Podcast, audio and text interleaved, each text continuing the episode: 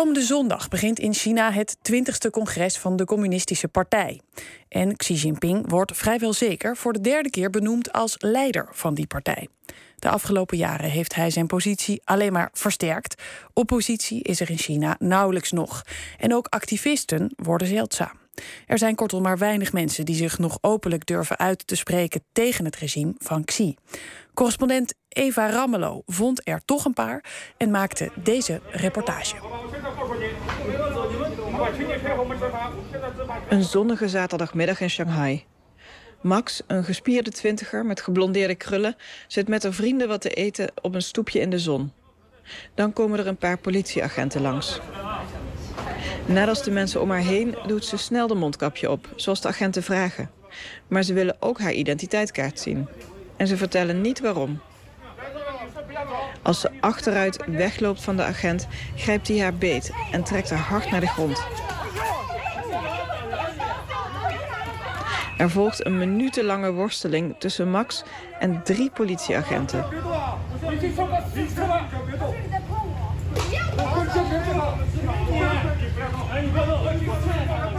Het land staat onder spanning. Er wordt steeds meer geprotesteerd tegen de onredelijkheid van China's bizarre coronaregels. De autoriteiten gebruiken ze om mensen onder de duim te houden. Want de politie heeft bijvoorbeeld niet het recht om zonder aanleiding je identiteitskaart te vragen. Maar wie tegen de autoriteiten ingaat, wordt hard aangepakt. Peter Tsao is een ondernemer met het hart op de tong. We zijn op een terras in Shanghai en hij vertelt hoe hij over president Xi Jinping denkt. Xi Jinping is not about. He is his slogan is about the people, but all his done is kill the people, you know. Xi zegt dat hij voor de mensen opkomt, maar dat is helemaal niet zo, zegt Tsao. Our newspaper, our government is uh, telling that lie. But when you are you know them they are telling lie, you cannot speak. In China kun je niet zonder de communicatie-app WeChat. Maar de account van Tsao werd al meerdere keren geblokkeerd... omdat Tsao zegt wat hij denkt. What does it say? What does it say here? It is checked by the human, and we will not release you. You can wait when the time is expired. Uh, expired. You can find people to. Op zijn telefoon staat een lange lijst. Zo gemiddeld twee keer per maand wordt zijn account voor een paar dagen geblokkeerd. Daarna moet hij twee mensen vinden die zijn identiteit verifiëren en dan mag hij er weer op.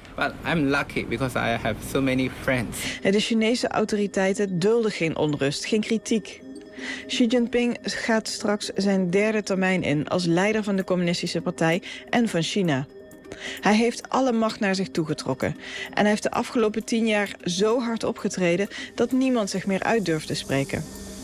Op alle niveaus in de samenleving, zowel bij de overheid, de politie als gewoon op straat, lopen mensen op hun tenen. Je uitspreken zoals Tsao doet is gevaarlijk. Laat staan dat je actie onderneemt en echt iets wil veranderen. Can we sit outside or inside? John probeert het toch. John is niet zijn echte naam.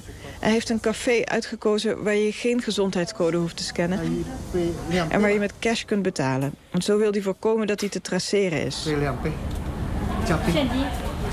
John zette tijdens de lockdown van Shanghai in april en mei van dit jaar een netwerk op van gelijkgestemden. Mensen die vonden dat de strenge coronamaatregelen te ver gingen. Op zijn telefoon laat hij me zien hoe dat netwerk eruit ziet.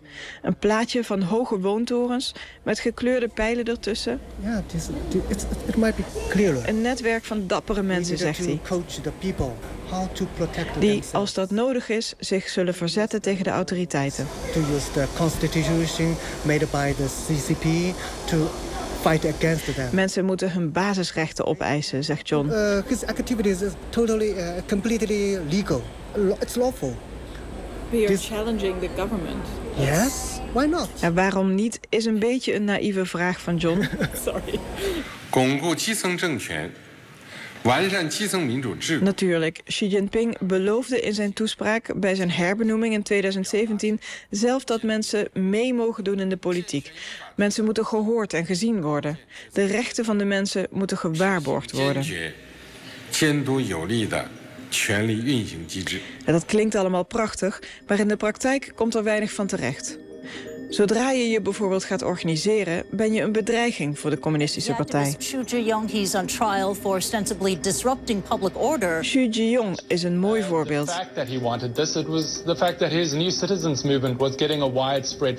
De mensenrechtenactivist richtte de nieuwe burgerbeweging op, maar werd in het begin van Xi Jinpings bewind in de gevangenis gegooid. En na zijn vrijlating bleef hij opkomen voor burgerrechten. Want, zegt hij in deze video uit 2018, de communistische partij zelf claimt te staan voor democratie. Vrijheid, gelijkheid, de rechtsstaat. Maar het is allemaal nep. Nou, en het probleem is volgens Xu ook dat mensen de partij er niet op aanspreken.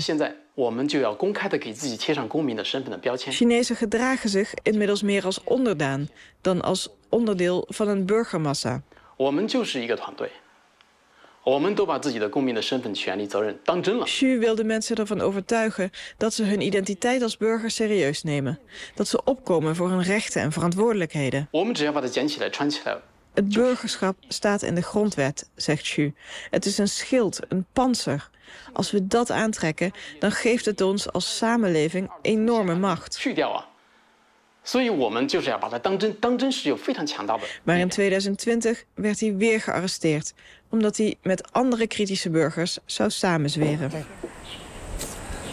At this moment, every people John hoopt met zijn netwerk zo'n kritische massa van burgers op de been te brengen. We zijn inmiddels verhuisd naar het park bij zijn wooncomplex. In de bomen snerpen de krekels. En nu is er nog geen echte organisatie, zegt hij. We zijn nog zwak. Maar mensen zijn het zat. De economie gaat eronder door. The economics in China will be. Uh, En dat wakkert ontevredenheid aan. Uh, when we have a uh, completely elected government by the people in Shanghai, Als burgers in Shanghai de overheid weten te dwingen tot veranderingen... dan volgt daarna de regering in Beijing.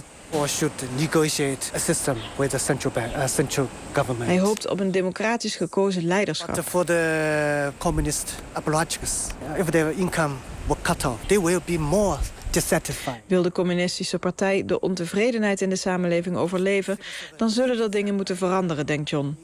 En volgens hem is de tijd daar rijp voor. The people is so obedient. We don't demand so much. If we, uh, I think we can find the rice and we can find. Wij, het volk, hebben alleen wat rijst en noedels nodig. Maar als we nog even wachten, dan krijgt de politieke top straks ook last van de belabberde economie. They will be the real political dissidents. Na het partijcongres van komende week zullen zij zich hopelijk gaan inzetten voor verandering.